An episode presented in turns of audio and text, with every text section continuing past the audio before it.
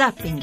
Terreno di scurribande da parte di delinquenti di ogni risma. Così oggi il commissario anticorruzione Raffaele Cantone ha definito il nostro sistema sanitario. 23 miliardi e 600 milioni all'anno il costo degli sprechi, dell'inefficienza, dell'illegalità. 2 miliardi se ne vanno solo per infezioni e epidemie in corsia. Francesca Moccia è vice segretario nazionale di cittadinanza attiva. Buonasera Moccia. Buonasera, grazie. È tutto vero quello che è stato detto? È esagerato o addirittura c'è di più?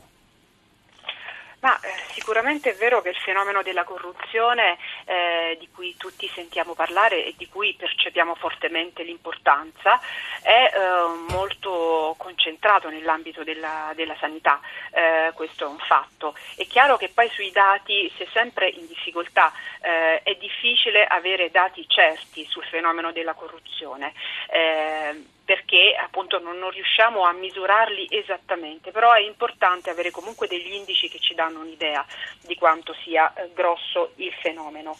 Eh, c'è dentro un po' di tutto, dalla cattiva gestione delle risorse agli sprechi, noi abbiamo fatto anche un recente rapporto su questo, sì. ci sono molte situazioni di... di Senta, dovesse, dovesse, mettere in fila le priorità, eh, cioè le cose peggiori che escono dalla corruzione, ci sono prima le liste d'attesa, ci sono prima le visite private che intralciano quelle fatte col Servizio Sanitario Nazionale, c'è il conflitto di interessi sui farmaci, ci sono le camere mortuarie, tutte cose che sono state elencate.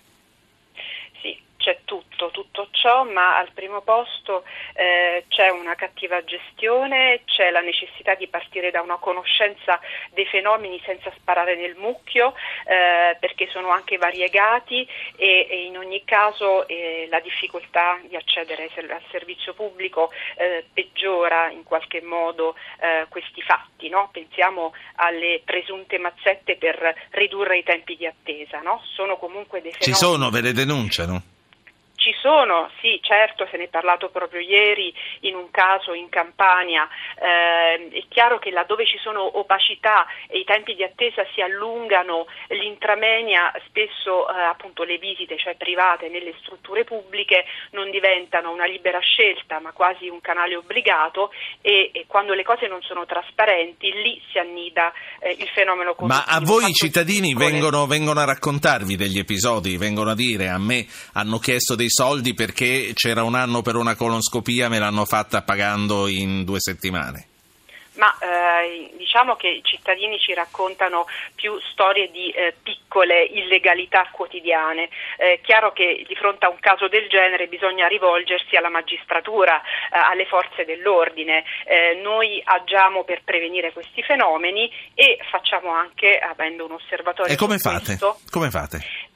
Eh, facciamo l'audit civico dei servizi sanitari e delle politiche pubbliche, cioè stiamo con i cittadini insieme, anche insieme alle aziende sanitarie che si vogliono mettere in gioco perché la pubblica amministrazione ehm, si vuole eh, in alcune situazioni mettere in gioco, si rende più trasparente, si fa valutare sì. eh, dai cittadini, eh, quindi da una parte il cittadino singolo in quanto Ascolti, ehm, ci, ci si capisce sempre meglio quando si fanno degli episodi concreti. Prima però voglio fare sì. parlare due ascoltatori. 335 699 2949 è il numero al quale mandare un messaggio per chiedere di essere richiamati. Maurizio, Padova e Giancarlo Bergamo. Buonasera Maurizio.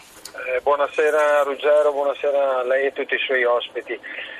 Io non so se sia una cosa che riguarda, riguarda sì la sanità, però io ho detto, chiamo dalla provincia di Padova e dal Veneto sono convinto che a poco, tra poco tempo, scom- scoppierà come è successo in Lombardia una bomba, come viene chiamata, sì. un grosso bubbone, qualcosa che c'è sotto di tangenti anche qui nel Veneto.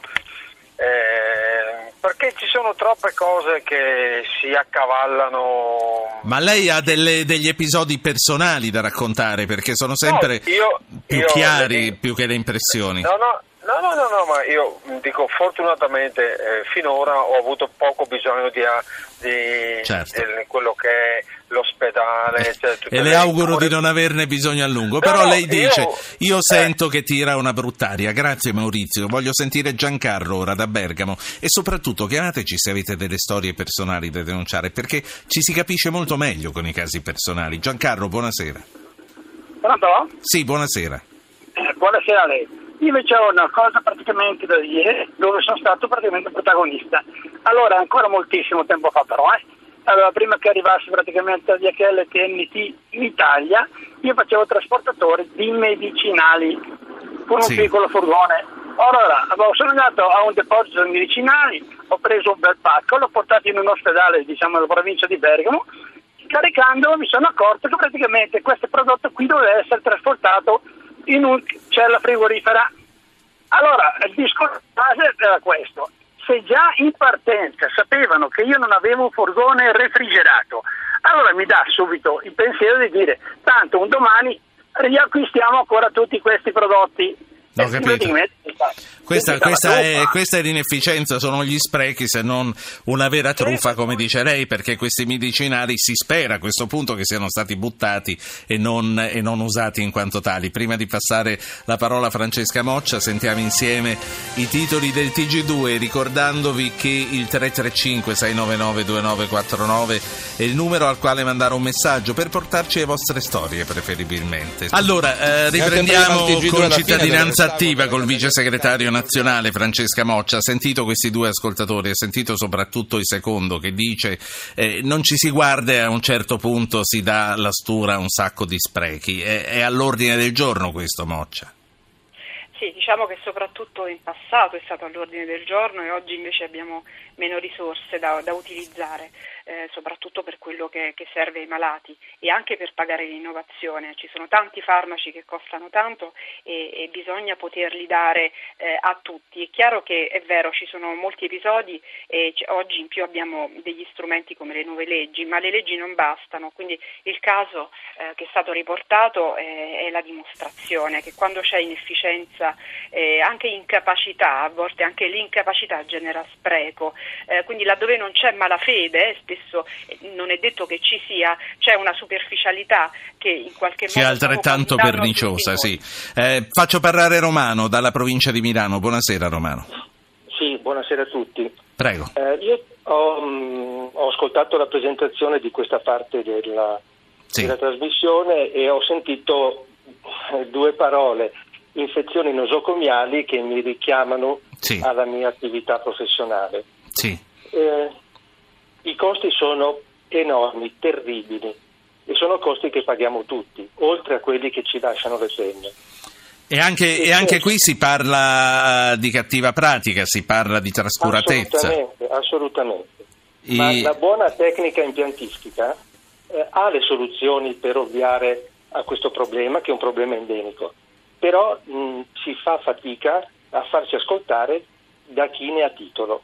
E quindi il, così, il pensiero che rivolgo è a tutti quei tecnici ospedalieri che non tengono in considerazione scusa, le Certo. proposte, la buona tecnica impiantistica. E al di là dei danni che fanno alla salute dei singoli malati, ci sono i danni che fanno ai bilanci. Appunto, eh, la- l'autorità anticorruzione ha calcolato 2 miliardi. Dottore, la ringrazio per essere intervenuto. L'ul- l'ultima- l'ultimo argomento che vorrei toccare con la nostra ospite di cittadinanza attiva, Francesca Moccia, è il peso di Big Pharma. Quanto pesano le aziende farmaceutiche nell'indirizzare male, nell'indirizzare fuori dai percorsi che dovrebbero essere quelli della legittimità eh, la, la spesa?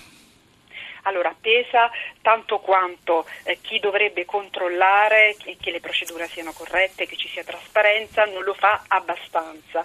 È chiaro che chi fa profit eh, lo deve fare in modo corretto, attenzione, però è anche vero che bisogna controllare questi processi, altrimenti non avremmo un sistema pubblico di sanità che deve garantire l'accesso, l'accesso ai farmaci anche un principio di vers- universalità e peraltro non, gar- non garantito dappertutto, eh, però ognuno deve fare la sua parte eh, e quindi anche il mondo delle aziende chiaramente deve aumentare il livello di trasparenza perché molte decisioni, anche molti costi elevati per i cittadini sono incomprensibili Sì. e per il sistema pubblico insostenibili.